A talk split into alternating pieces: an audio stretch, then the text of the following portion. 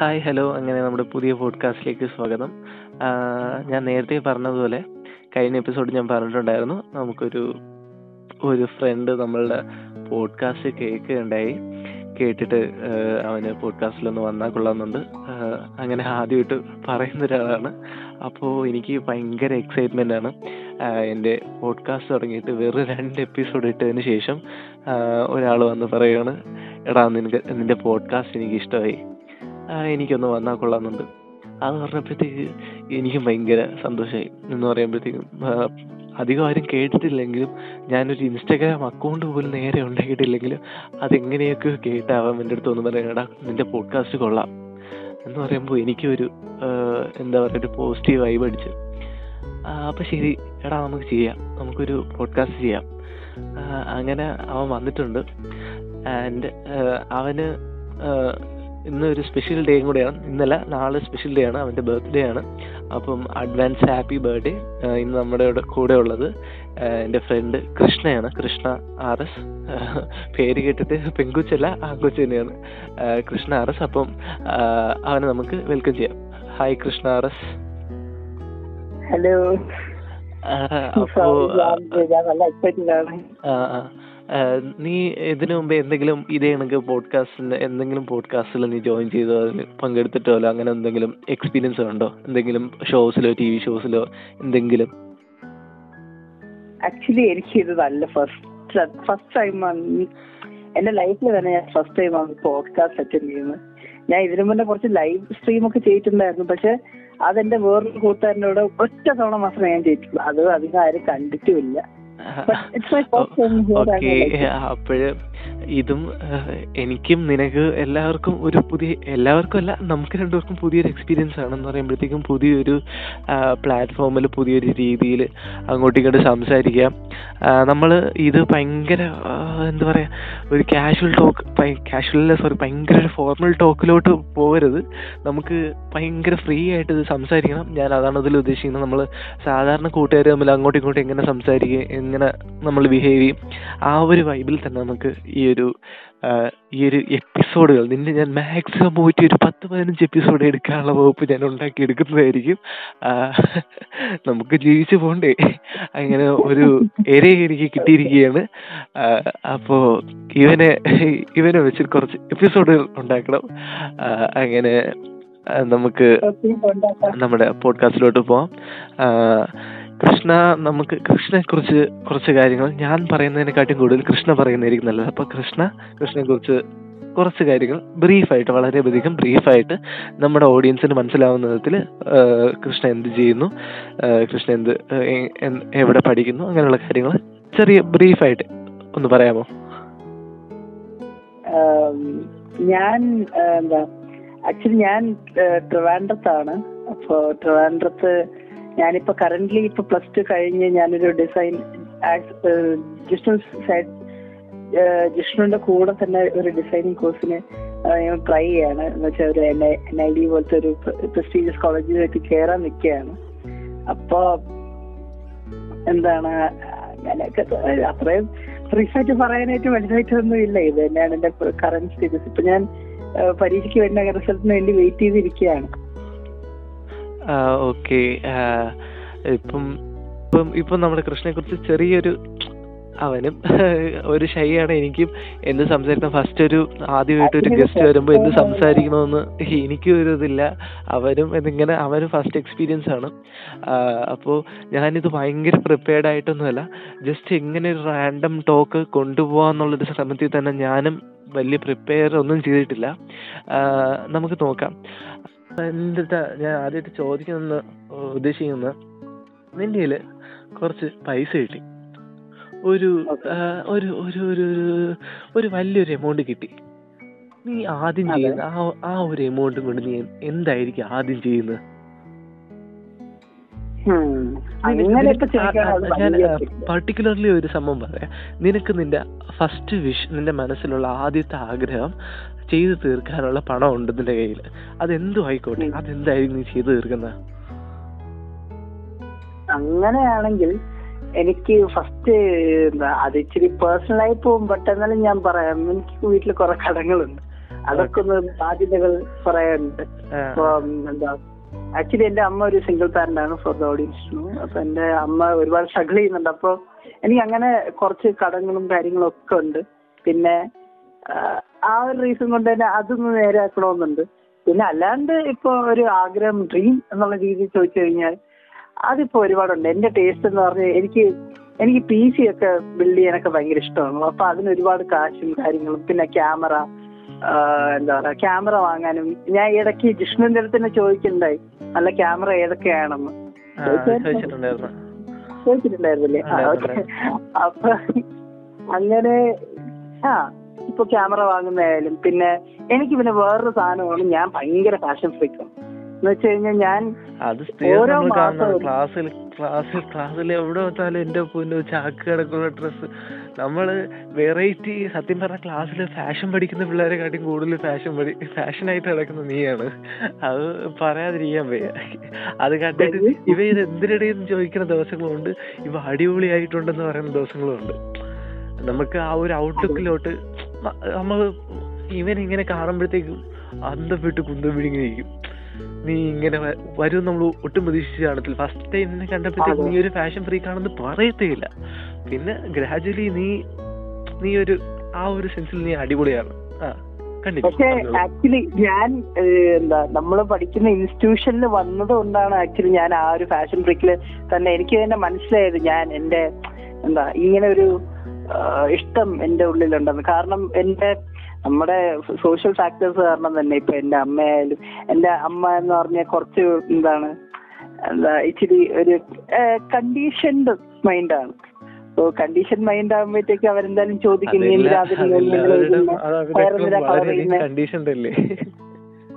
അതെ നല്ല കണ്ടീഷൻഡ് ആണ്. അപ്പോ പ്രശ്നം എന്ന് വെച്ച് കഴിഞ്ഞാൽ നമ്മുടെ സോഷ്യൽ ഫാക്ടേഴ്സ് ഒരുപാടുണ്ട് നമ്മുടെ ഫാഷൻ എഫക്ട് ചെയ്യുന്നത്.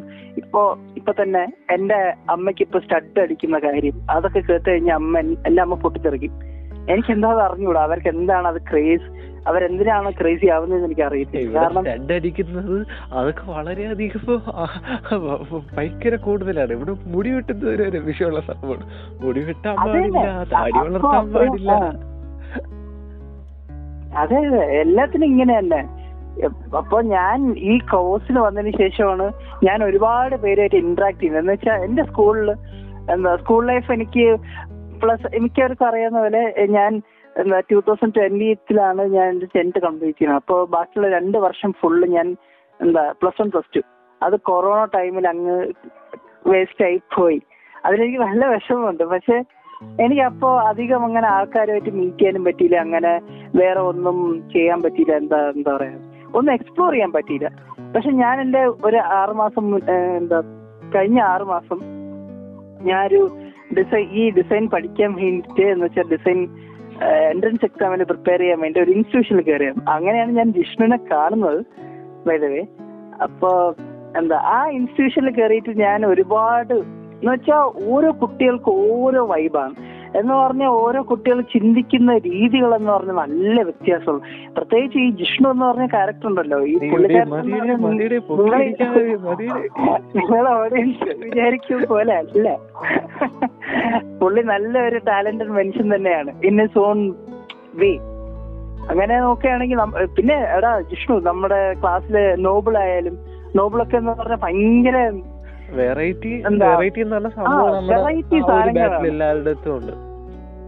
അതെ.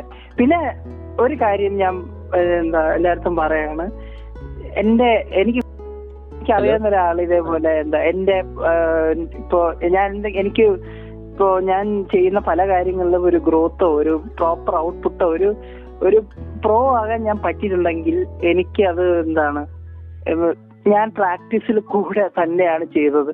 കാരണം ഞാൻ ഒരിക്കലും പ്രതീക്ഷയില്ല ഞാൻ എന്റെ ലൈഫിൽ ഞാൻ ഇങ്ങനത്തെ ഒരു കരിയർ എടുക്കുമെന്നോ ഇല്ലെങ്കിൽ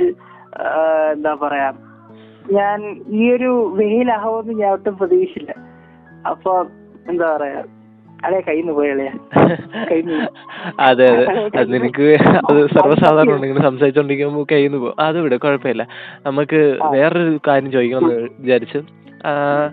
നിന്റെ ബോഡി വെച്ചിട്ട് നിനക്ക് വളരെയധികം ബോഡി ഷെയ്മിങ്ങും ഞാനുൾപ്പെടെ, സത്യം കാര്യമായിട്ട് പറയാണ്, ഫ്രാങ്കായിട്ട് പറയാൻ, ഞാനുൾപ്പെടെ കളിയാക്കിയിട്ടും ഇരട്ടപ്പേര് വിളിച്ചും നിന്നെ എടുത്തിട്ട് ഓടിച്ചിട്ടുണ്ട്, ആ വിധത്തിൽ കളിയാക്കി കൊന്നിട്ടുണ്ട്. അപ്പോഴത്തേക്കും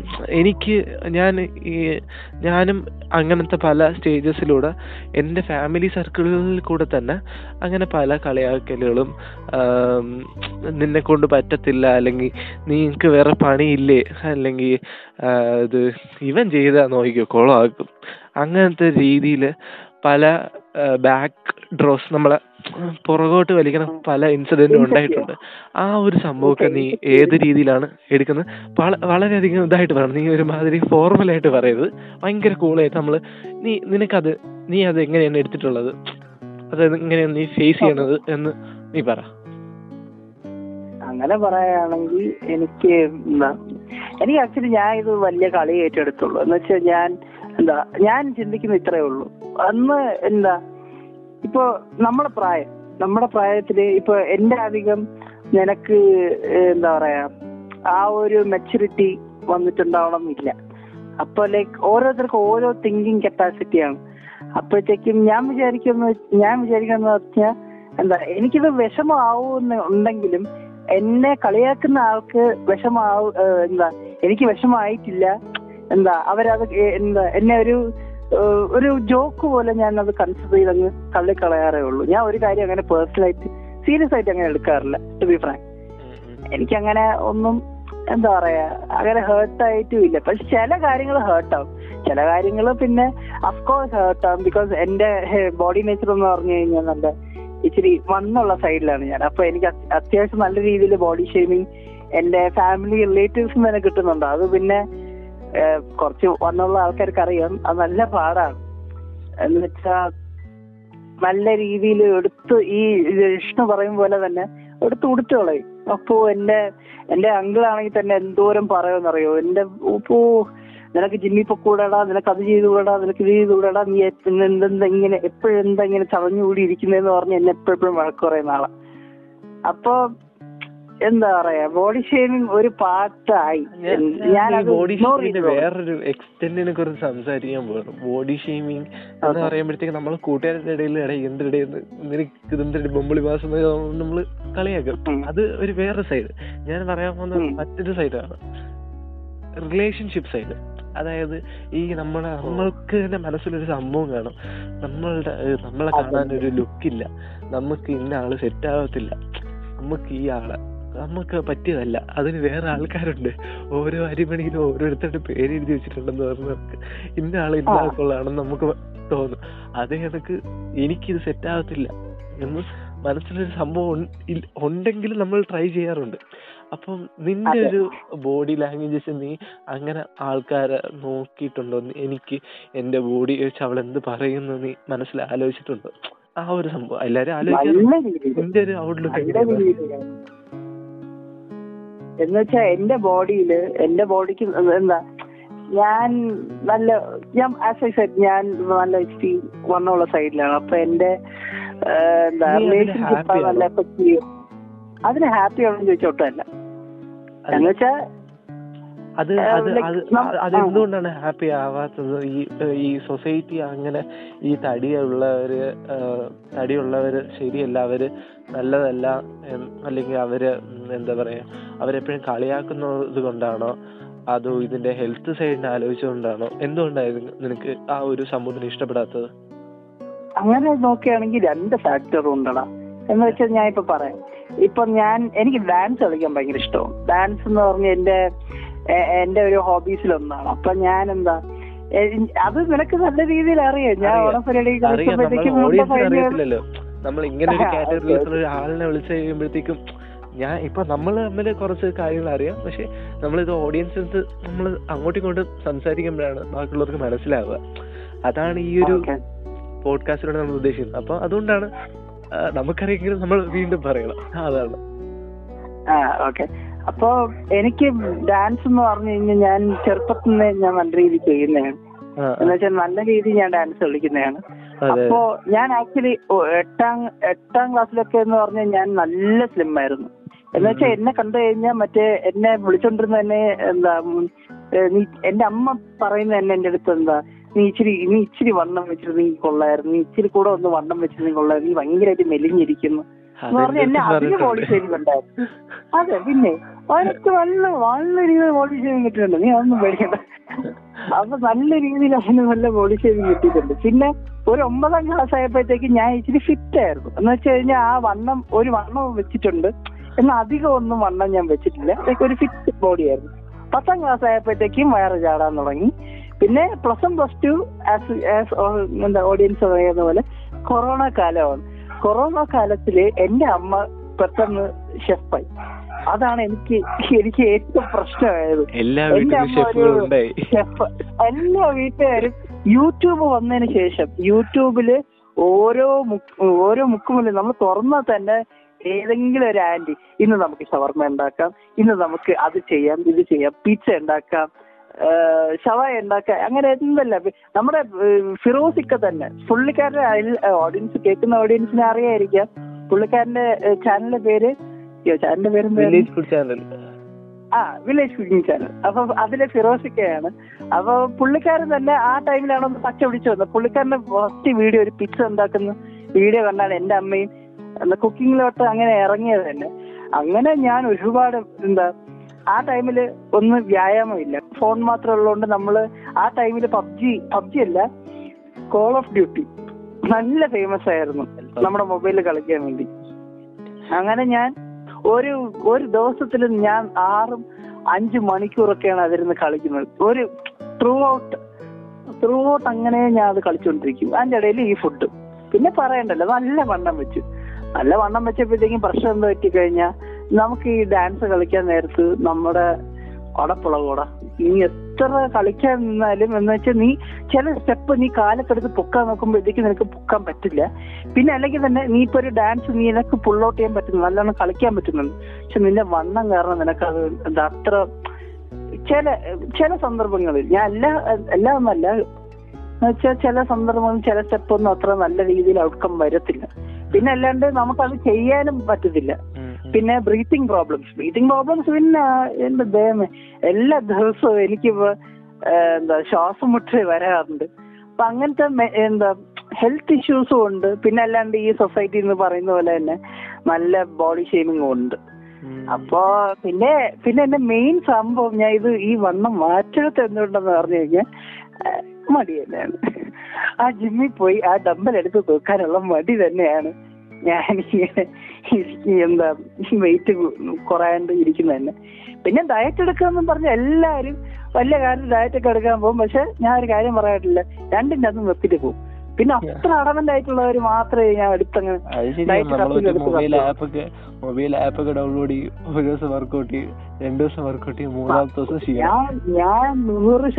പറയാണ് 80% of the people will commit this.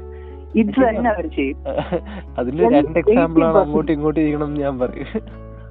അതിന് 2 എക്സാമ്പിളാണ് ഞാനും തോന്നലവനും. നമ്മള് 2 പേര് ഈ ആപ്സ് ഒക്കെ ഡൗൺലോഡ് ചെയ്തിട്ടുണ്ടെങ്കിൽ അത് തുറന്നു നോക്കിയിട്ടില്ല. ഫോണിന്റെ ഒരു മൂലയിൽ ആരെയും ശല്യപ്പെടുത്താതെ അവിടെ തന്നെ കിടപ്പുണ്ട്. അപ്പൊ അങ്ങനെയാണ് ആ ഒരു കാര്യം. അപ്പം ബോഡി ഷെയ്മിങ്ങിനോട് പറയാനുള്ള ഇങ്ങനെയാണ്. പിന്നെന്താ ഇതുവരെ ഈ ഒരു ഞാനിപ്പോൾ പറഞ്ഞ ഒരു ചോദ്യത്തിന് നമുക്ക് ഉത്തരം കറക്റ്റായിട്ട് കിട്ടിയില്ല. നമ്മളെ ബോഡി ഷേമിങ് ഞാൻ പറഞ്ഞില്ലേ, ബോഡി ഷേമിങ്ങിലോട്ട് റിലേഷൻഷിപ്പിൻ്റെ ഒരു ഇഷ്യൂ, ആ ഒരു ഇഷ്യൂ എങ്ങനെയാണ് അതിനെ കുറിച്ച് പറ. ആക്ച്വലി എനിക്കിപ്പോ ഞാനൊരു ആളുടെ അടുത്ത് പ്രപ്പോസ് ചെയ്തതാണ്. പ്രപ്പോസ് ചെയ്തപ്പോഴത്തേക്കും പുള്ളിക്കാരി അത് ജിഷ്ണു അറിഞ്ഞില്ല വൈദ്യവേ. അപ്പൊ ഒരാളുടെ ഞാൻ ഇങ്ങനെ പ്രപ്പോസ് ചെയ്തായിരുന്നു, എനിക്ക് ഔട്ടും അറിഞ്ഞായിരുന്നു അല്ലേ. അപ്പൊ പുള്ളിക്കാരിയുടെ ചോദിച്ചപ്പോഴത്തേക്ക് എനിക്കറിയാടാ.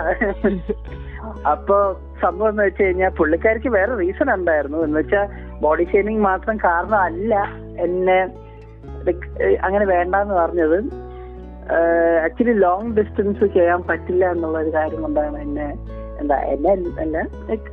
ആ ഒരു റിലേഷൻഷിപ്പ് മുന്നോട്ട് പോകാൻ പറ്റാത്തത്. But we are best friends now, like ഞാൻ മുമ്പും ബെസ്റ്റ് ഫ്രണ്ട്സ് ആയിരുന്നു, ഇപ്പോഴും ബെസ്റ്റ് ഫ്രണ്ട്സ് തന്നെയാണ്. ആ ഒരു റിലേഷൻഷിപ്പിന് ഒരു മാറ്റം വന്നിട്ടില്ല.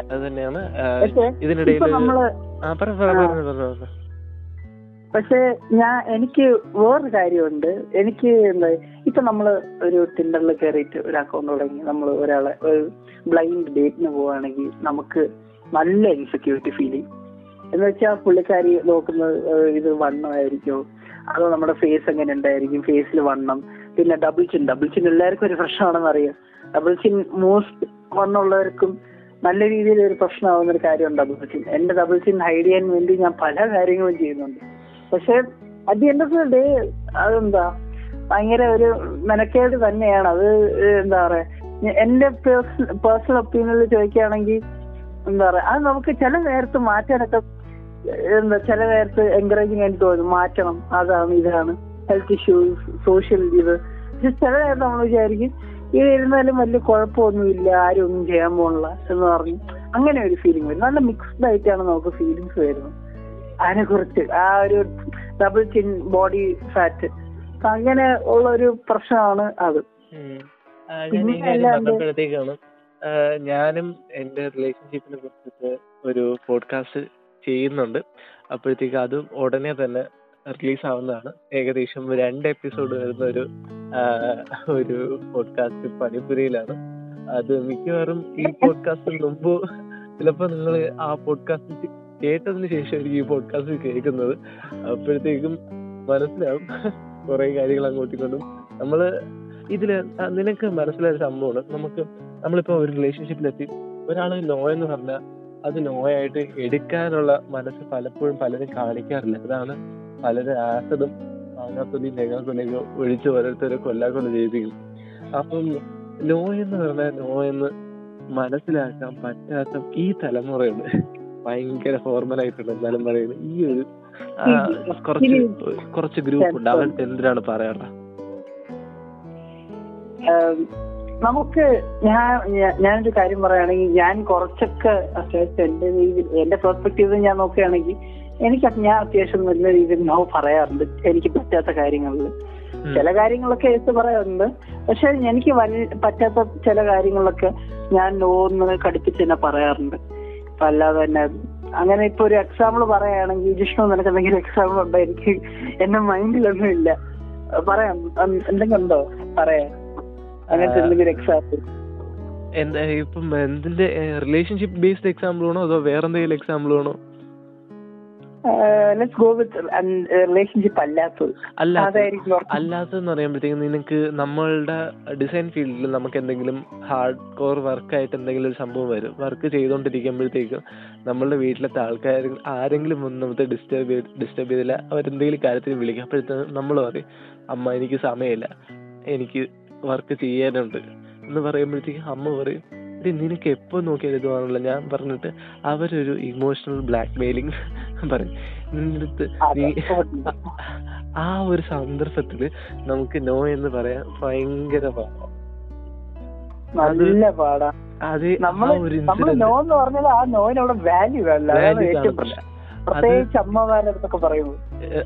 വളരെ ഒരു സംഭവമാണ്. അത് ഈ നോ എന്ന് പറയാനുള്ളത് നമ്മൾ പലപ്പോഴും മടിക്കുന്ന, അല്ലെങ്കിൽ നമുക്ക് പറ്റാത്തൊരു സംഭവം. നമുക്ക് നോ പറയണമെന്നുണ്ട്, പക്ഷെ അത് പറയാൻ പറ്റാറില്ല പല സന്ദർഭങ്ങളിലും. അത് ഇത് വെറും ഒരു ജസ്റ്റ് ബെയർ എക്സാമ്പിൾ ആണ്. നമുക്കിപ്പം നമ്മളുടെ പാരൻസ് ഒരു പരിധി വരെ ഭയങ്കര ഓപ്പൺ ആണെന്ന് ഞാൻ പറയത്തുള്ളൂ. കാര്യം എന്ന് പറയുമ്പോൾ നമുക്ക് ഇഷ്ടപ്പെട്ട ഒരു ഫീൽഡിലോട്ട് നമ്മളെ പഠിക്കാൻ വേണ്ടി നമ്മളെ അയച്ചു. പക്ഷേ അതിന് റെസ്ട്രിക്ഷൻ ഉണ്ട്. നിങ്ങളത് ക്ലിയർ ചെയ്തെടുക്കണം എന്നുള്ളൊരു ഗ്യാരണ്ടി ാണ് അവര് നമ്മളതിൽ ചേർത്തത്. അതാണ് മിഡിൽ ക്ലാസ് ഫാമിലി അവർക്കൊരു ഗ്യാരണ്ടി നമ്മൾ കൊടുത്താലേ പറ്റത്തുള്ളൂ. അപ്പോഴത്തേക്കും ഈ നോ എന്ന് പറഞ്ഞ സംഭവം കൂടുതലും പറയാൻ പറ്റാത്തത് ഈ കുറച്ച് മറ്റേ സ്പൂൺ ഫീഡിങ് ഫാമിലി സംഭവങ്ങളുണ്ട്. അവര് കൊച്ചിലെ തൊട്ട് എൻട്രൻസിന് 5ാം ക്ലാസ് 6ാം ക്ലാസ് ആകുമ്പോൾ തന്നെ എൻട്രൻസിന്റെ കോച്ചിങ് സെന്ററിൽ കൊണ്ട് തള്ളി അവരെ എൻട്രൻസ് പഠിപ്പിച്ചിട്ട് അവരെ പണ്ടാരം ഇടയ്ക്ക് കൊല്ലാക്കൊല്ല ചെയ്ത് അവസാനം ഒരു എൻട്രൻസ് സീറ്റും 10-15 ലക്ഷം രൂപ കൊടുത്ത് വാങ്ങിച്ചു കൊടുത്ത് അവിടെ അഡ്മിഷനും കയറ്റി. ആ കൊച്ചിനെ പഠിക്കാൻ പറ്റാത്തതല്ല, ആ കൊച്ച് പഠിച്ചിട്ട് ഡോക്ടറായി വരുന്നു. ഈ ഒരു സംഭവത്തിൽ ആ കൊച്ചിനൊരു ചോയ്സും ഇല്ല, ആ കൊച്ചിന് നോ എന്ന് പറയാനുള്ള ഒരു ഓപ്ഷനും ഇല്ല. അപ്പോൾ ഇങ്ങനത്തെ കുറേ സംഭവങ്ങൾ നമ്മളുടെ നാട്ടിൽ ഇപ്പോഴും ഇത് ചെയ്യുന്നുണ്ട്. 10ാം ക്ലാസ്സിൽ നല്ല മാർക്ക് കിട്ടിയ സയൻസേ എടുക്കാവൂ, ഹ്യൂമാനിറ്റീസ് എടുക്കുന്നവർ മോശപ്പെട്ടവരാണ്, ഹ്യൂമാനിറ്റീസ് എടുക്കുന്നവർ കഞ്ചാവ് പിള്ളേരാണ്, അല്ലെങ്കിൽ കൊമേഴ്സ് എടുക്കാവൂ. അങ്ങനെയുള്ള കുറേ സ്റ്റിഗ്മാസ് ഉണ്ട്.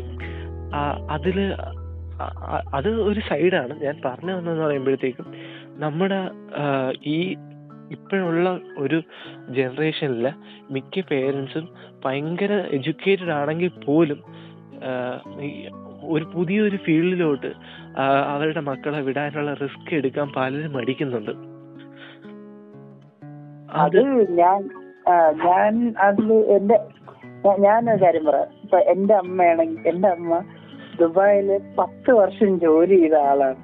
അത്രയും ഒരു ഓപ്പൺ സ്ഥലത്ത് ഇത്രയും ഒരു ദുബായ് എന്ന് പറയുമ്പോഴത്തേക്ക് അതിന്റെ ആ ബുർജ് ഖലീഫ ഉള്ള സ്ഥലം തന്നെ, അതായത് ദുബായ് കറക്റ്റ് പ്രോപ്പർ ദുബായ്. അപ്പൊ അല്ലാണ്ട് ഷാർജ അവിടെ ഒന്നല്ല, കറക്റ്റ് പ്രോപ്പർ ദുബായിൽ വർക്ക് ചെയ്ത ആളാണ്. അപ്പൊ എന്റെ അമ്മയും അച്ഛനും രണ്ടുപേരും 10 വർഷം അവിടെ ജോലി ചെയ്ത ആൾക്കാരാണ്. പക്ഷെ അവരുടെ മൈൻഡ് സെറ്റ് ഇപ്പോഴും നെയ്യാറ്റിങ്ങനെയുള്ള ആൾക്കാരുടെ മൈൻഡ് സെറ്റാണ്.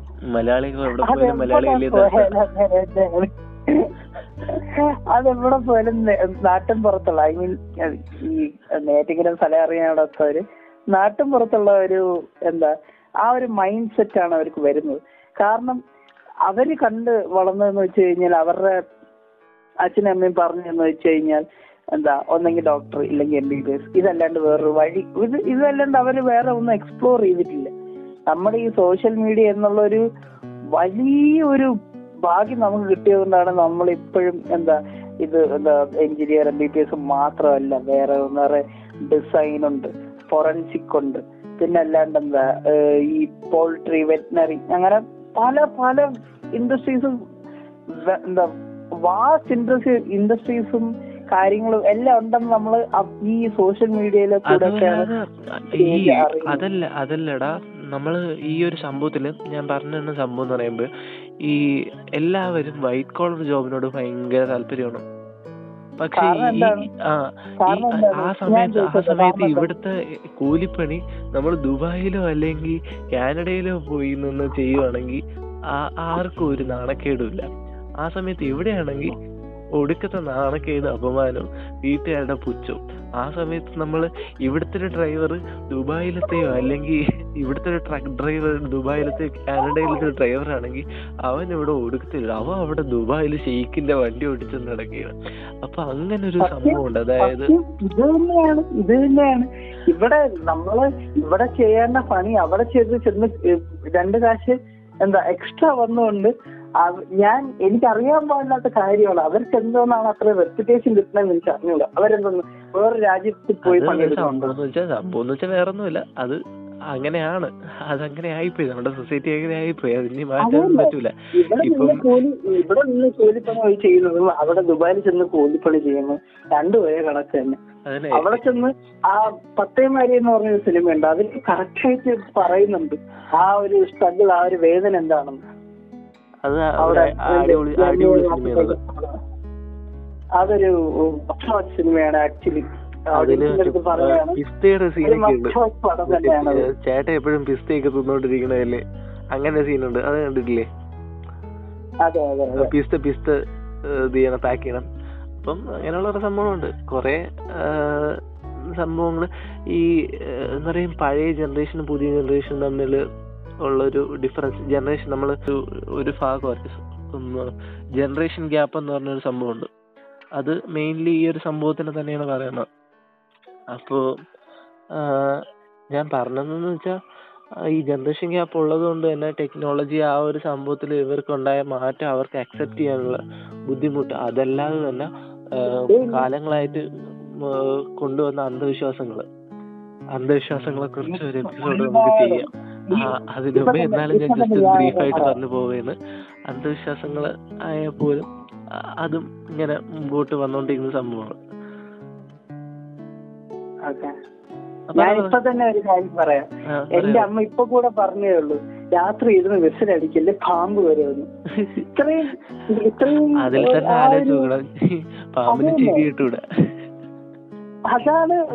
കാര്യം. എനിക്കത് മനസ്സിലാവുന്നത് ഇതിലാകെ ലോജിക്കുള്ള ഒരേ ഒരു സംഭവമുള്ളൂ. വൈകുന്നേരം ഇരുന്ന് സന്ധ്യ കഴിഞ്ഞ നഖം വെട്ടിക്കൂടുന്ന പറയാം, അതിനൊരു ലോജിക് ഉണ്ടെന്ന് പറയാം. അതിന് പണ്ടുള്ള കാലത്ത് ഈ റാന്തല് വിളക്കായിരുന്നു. ആ സമയത്ത് നഖം വെട്ടിയ കാണാൻ പറ്റത്തില്ല, അവിടെ ഇവിടെ കിടന്ന് അത് വീട്ടിൻ്റെ അകത്ത് വെട്ടിയ നമുക്ക് കാണാൻ പറ്റാത്ത രീതിയിൽ കിടക്കുക, അതുകൊണ്ട് വെട്ടിക്കൂടെന്ന് പറയും.